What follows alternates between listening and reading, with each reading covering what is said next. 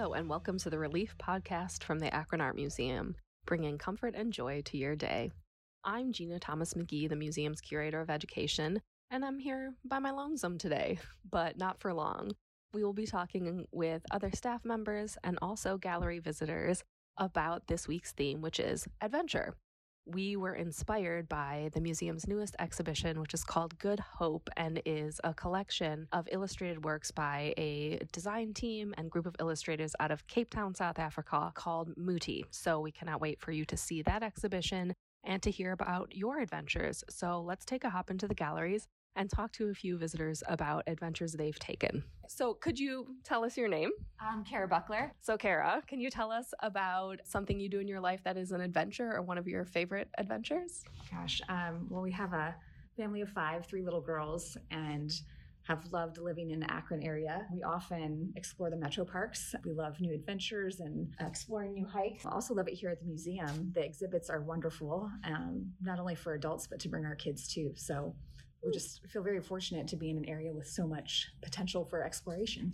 Hmm. And do you have a dream adventure like on your life list, something that you want to do eventually? Oh gosh, you know, we've talked about exploring out west with the kids. My husband and I um, enjoy traveling and did a lot more prior to having a young family. But we recently talked about uh, Grand Canyon, Sedona, etc., with the kids. So that was probably next on our list. Mm, that sounds like great memory making for sure. Okay, so can you tell me your name? Kate. Kate and Ben. Ben. And can you tell me about one of your favorite adventures ever? Well, we go on vacation and do cool things. What is the coolest thing? I've seen you at lots of different bakeries. Do you like hunting for food on vacations? Mm, yes. what else? Uh, also, when I get to like be on the bed with my mom. Yeah, sleepovers. What about you, Ben?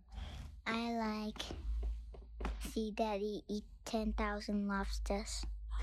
10,000 lobsters? Not Did a, not a day, like almost a week if we're in uh if we're in Florida. If you're in Florida, he eats a lot of lobsters.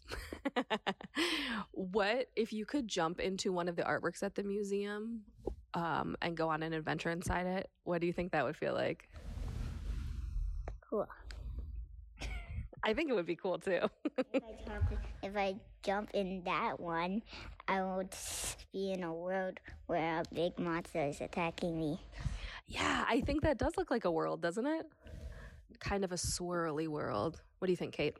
Uh, yeah. Yeah. All right, so more adventures to come, right? All right, can you tell everyone, go on an adventure? Go on an adventure. I love it. Thank you. All right, we've heard about hikes, sleepovers, all kinds of adventures. But now, on our journey, it is time to take a deep dive into the collection with Sloane King Owen.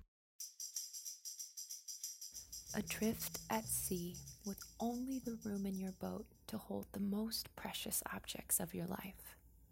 What do you bring with you to tell your story? Hello again. My name is Sloane King Owen, Education Coordinator at Akron Art Museum. This week's deep dive features the work of Italian contemporary artist Maurizio Pellegrin. Please join me now as we take a deep breath, center ourselves, and begin unpacking this conceptual mystery together. Let's begin. The Sea is a sculptural installation work by Venetian artist Maurizio Pellegrin.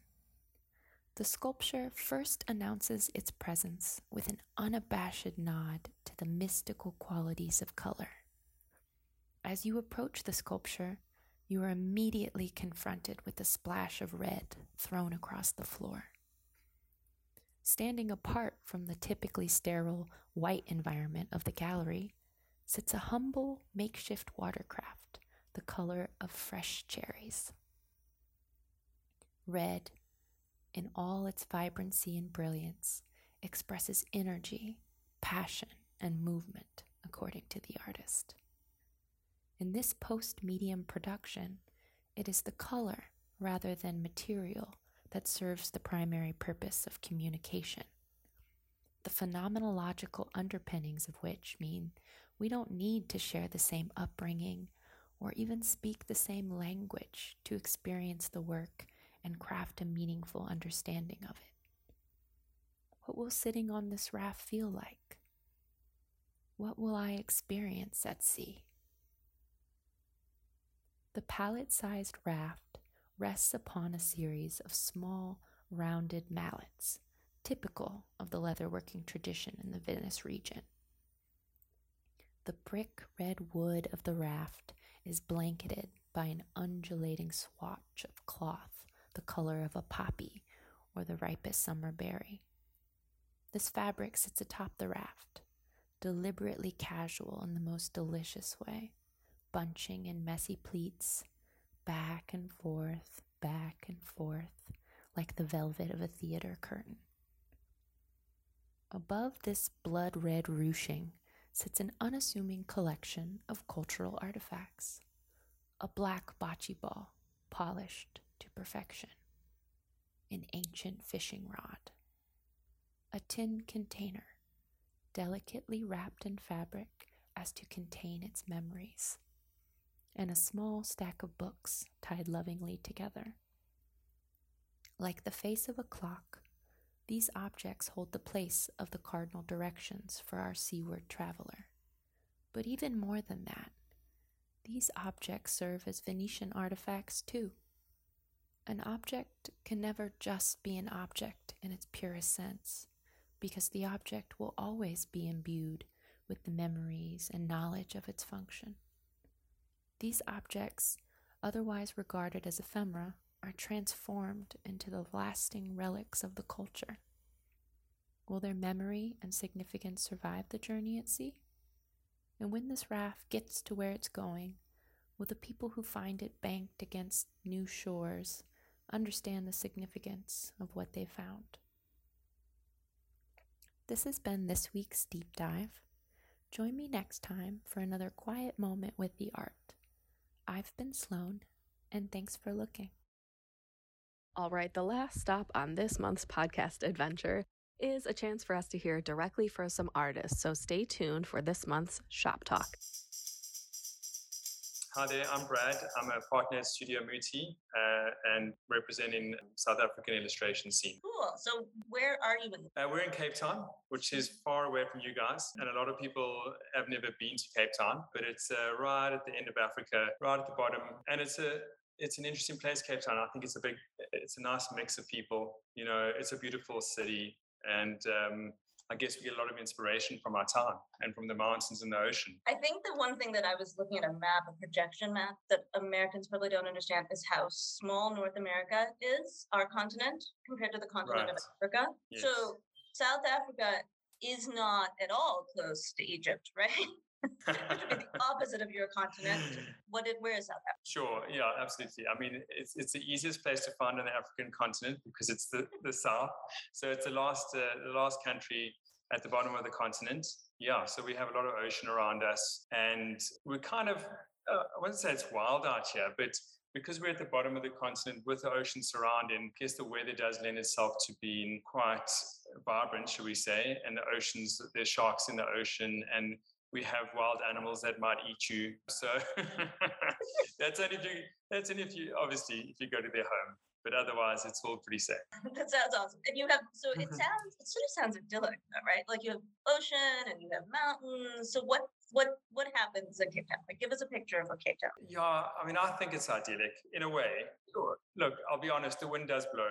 Yeah, it does. It does get into your head a bit. I'm not going to paint a false picture, but you know, with the mountains jutting out from the sea, that really paints a beautiful picture. So, you know, a lot of film companies come down here to, to film because there's such diverse locations. You know, you have the winelands, which is 30 minutes away and to the forest, to the beaches, to the west coast, which is quite desolate, you know, because of the cold current that goes up there. So there is a lot of variety here. But everyone talks about the mountain, about Table Mountain, and this is uh, our icon, I guess you could call it. It's one of the, think it's one of the natural wonders. Uh, we kind of all live around it. Um, Mm. and it feels like and it doesn't. You, you can call us a city, but it feels like we're small villages around this Mhm. mountain, each each each with its own character characteristics, which which is kind of nice. So you Hmm. can uh, get a lot of, you can see a lot of different things in a short space of time. It feels a little bit like a storybook. Like you have a lot, a lot of things going on. I can't quite think of like an American comparison. It's sort of, but like I think Seattle. Seattle has Mount Rainier, and then it has pretty close the only rainforest in North America in Yeah. Olympic National Park. But it sort of feels. I don't know that we have a cognate. It's certainly very different than Akron, which actually doesn't even have a body of water. We're close to a huge body of water, like Erie. Yeah. Uh, yeah. Another thing I just realized realized the other day when my whole team was talking to Mm. your team is that we've sort of spoken, but I wonder is my accent hard for you to understand? no, not really. Because No, we have think, uh, we have thought about how yours is sort of hard for us to um, understand. You know, as Americans, we have Canada across the border, and we certainly can tell the difference. Yeah. And we're uh, Ohio has an aquatic border with Canada, so it's close. But it's we sort of sound similar. But one thing I think is really interesting about working with you and hearing what you talk, you know, talk about is that we're separated. We have a common language, and yet we're separate. There are things that are so different, but there's things that are similar. There's things that you you know you've said in passing that I'm like, what does that mean? And and I wonder if you know part of it is that we are similar in that both of us are colonial nations on some level. Sure. Certainly, Yeah. we are we're, we're a little bit became not a colony earlier than you all did, but they're certainly the Mm. same thing, right? We're both forces of colonialism and sort of trying Yeah. to deal with that.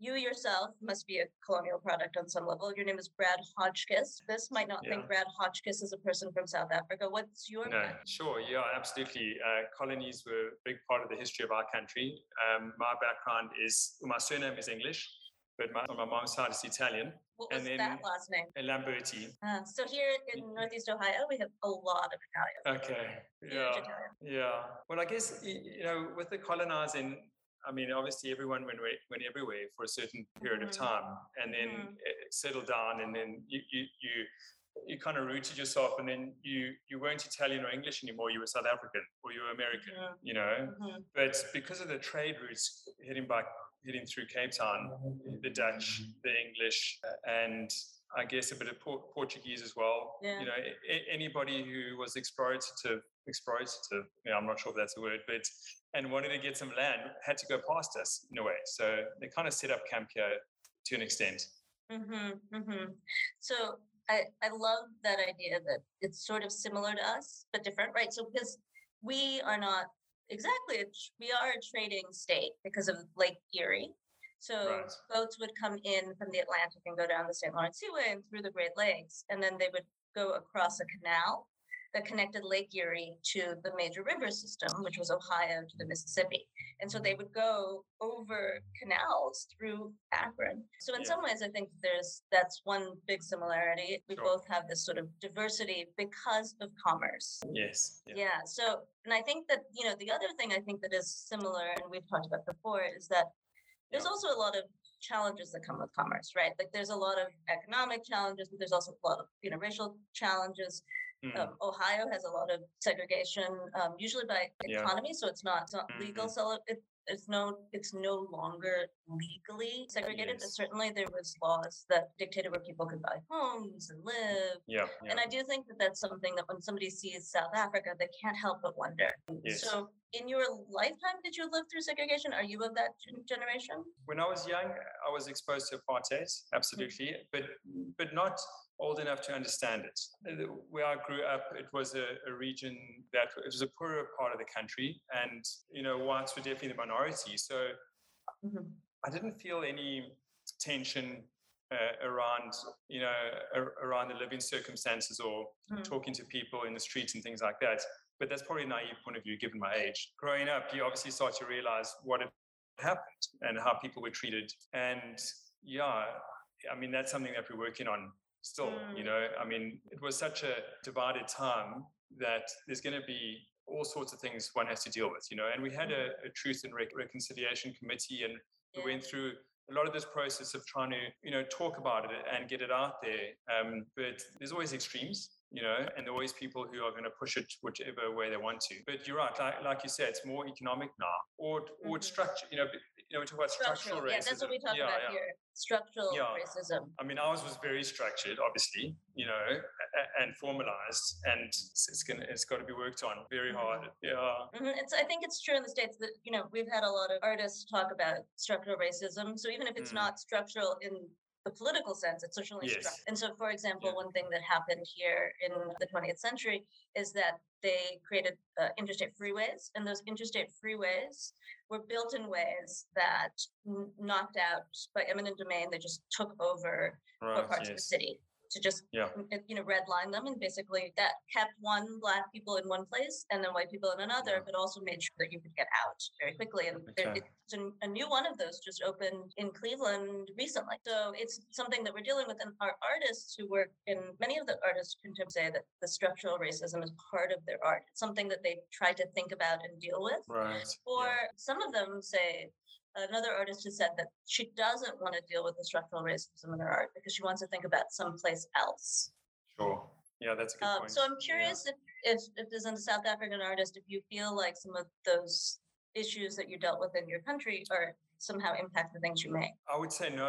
And, and I think Yeah. just for the reason of the second, that person Yeah. you mentioned where they don't want to deal with it. And I, I think it's all up to the individual. You know, as a studio, I think we, we don't focus on it uh, intentionally. Um, it is a sensitive subject. You know, we probably, I don't want to say we deal with happier things, but yeah, it, can get you down, I guess, you know, and also everyone has their own opinion. We're a studio of what, 13 people. And so we don't come with one ideology, you know, so we don't want to force people to have to think a certain way or or do certain things. So in that way, we probably don't focus on it. Mm. Yeah. You know, somebody, one of our trustees was saying to me once about a show that was here, you know, it's actually can be brave to focus on joy and Mm. beauty. That in the arts Yeah. sometimes that they ask us to do other things. And it's sometimes it is sort Yes. of going against the grain sometimes to do that. So Yeah. tell us about these groups of 13 people who uh, right. And who are doing this, going against grain. And also can you let everyone know if, what Studio Muti means? Sure. Um, muti is a is a, a medicine, or you'd say a natural remedy made by Sangoma, which is a, a Zulu, like a traditional healer, or a, uh, maybe back in the day you could say call them a witch doctor. Although I don't know if that's that's a uh, that's Right. applicable nowadays. Yeah. Um, but yeah, so it's a medicine. It's a traditional medicine, you know, uh, and it's quite a nice word, I guess, because it's it's quite punchy and it, it's local and it's it's means something to us, you know. Hmm, Just so that I can clarify, when you say medicine, you mean like herbal Mm. remedies, kind of? Yeah, yeah, Yeah. that's right. Yeah, natural natural remedies. Yeah, absolutely. So it kind of goes with the joy, right? It's your studio gives like natural remedies, right? yeah, So yeah, yeah. so tell so tell us about how did you come to be? Yeah, the studio started when uh, Clinton Monet uh, left the studio that they were working for. And, and I guess people grow out of the studios you work for, you know, it's progression. And we met up two years later, and the idea was always to start a studio. It wasn't a, about, it was about working with other people and getting other people's ideas. We didn't want to be a studio that had one style. And other and everyone that worked here had to replicate that style. So trying to find people with new and interesting styles and you know their work influences our work and you know some people have said they can see al- although there are 13 different styles and probably more people say they can see our style and sometimes i find that difficult to believe because we we made up of such different styles but uh, I think it's possibly the, the way we portray, it, adding humor to certain things or the way things are crafted. I'm not sure. I could see not that. I definitely think the humor. Yeah. I would say, having you know, internet stalked your firm a lot, um, Yeah, that yeah. it's definitely the humor. It's the layering.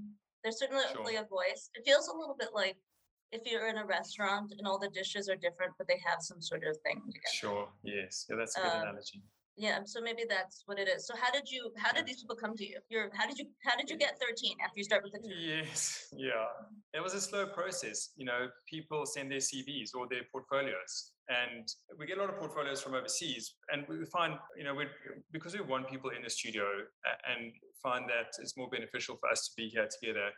We'd obviously only entertain the say the local people, the South Africans, you know. But yeah, if a good if a good portfolio comes our way and somebody who's shown something unique, um, it's really hard to turn them down uh, even if at the time maybe we not we never go out there and say we need we need help you know or Mm. sorry i mean um, we're hiring we've never, we've never Yeah. gone that route but we've always found our way and maybe people start to see our work and they want to be part of it so we just hope that they have enough courage to get hold of us and send their work through, you know, because all the, the portfolios we see, there might not be a huge amount of work that resonates with us, but if there's a seed of something that you think you can, you know, develop and work with that person, because it's really about developing their style and it's their journey, Mhm. you know, um, we can help them, but it's, it's Sounds so collaborative. Is it? You're saying, you know, help them journey together. Well, in a way, in a way, it's collaborative in the in the fact that we can offer um, our guidance to an extent, but ultimately, it's they, you know they're going to have to sit down and do it. You, you know, even when I'm doing something, I can. uh, It's my.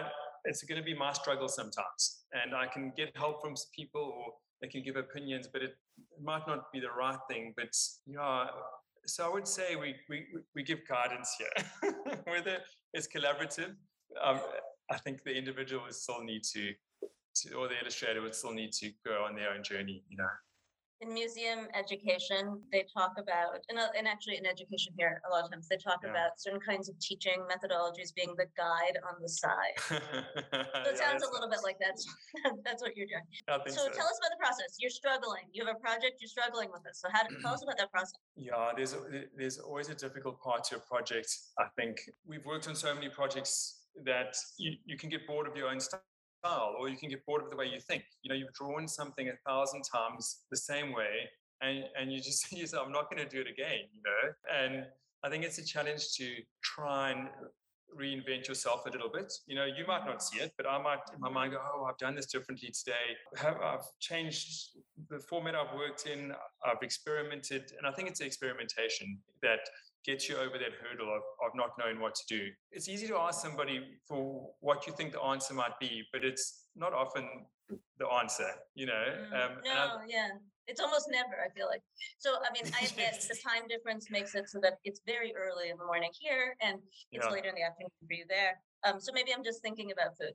But Yes. it makes me think. So my mother is a good cook, and she used to make the same few, you know, different dishes, same thing over and over. And every once in a while, she'd talk to her sister, and then she'd get into her head to try something new. yeah. And then we'd all be like, it didn't matter how it tasted, it was just different. And that was hard for us. Like we'd be like, Yeah. no, I don't think so. And I do think in terms of illustration, how do you allow for yourself to experiment, but keep your voice or keep it so people are like, oh, that's Studio Muti. Yeah, absolutely. I, I think it's uh, firstly the trust of your clients. You know, you work, this is you experimenting, but it's their job. They're paying you to do this. And I think over the years, we've built trust with our clients that w- when they send references our way, and luckily it's our work, we're like, cool, we, we see where your head's at, but we're going to just try something a little bit new. And they might not know that we're going to do that, but it, it'll still be in the realm. So if we didn't have that trust and, and that belief that they will uh, buy into most things that we do, then I think it wouldn't be possible. And also, there's no, we, we're not, I don't say we're not too precious, but we've got to play around a bit and, and try and surprise people, you know, and surprise ourselves. And, and so, you know, with that in mind, we hope that the client will fall in love with what we do, even if it's a little bit different.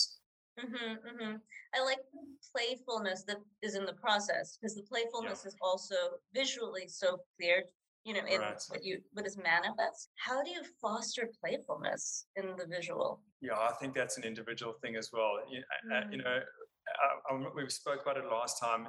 Is that there's a bit of uh, humor is a big part of our culture. As a studio, we we get on quite well, and there is humor in our interactions and joking around. And I think that lends itself to playfulness in illustrations, and also, you know, in the in the atmosphere in the studio, it's not a heavy place. You know, it's a colorful, bright place, and there's music playing, and and we understand that creativity it just doesn't happen on time all the time so we obviously try and give people space to experiment and i think it's that space we do you know if we're not on a job we encourage people to play around and just try something new you know there's no pressure and then from Yeah. that you can take that into a, a- maybe a client job you know Yeah, yeah. I love so the sound, all the work, the client, all this is playful. Do you all think about the Mm. viewer and their sense of play?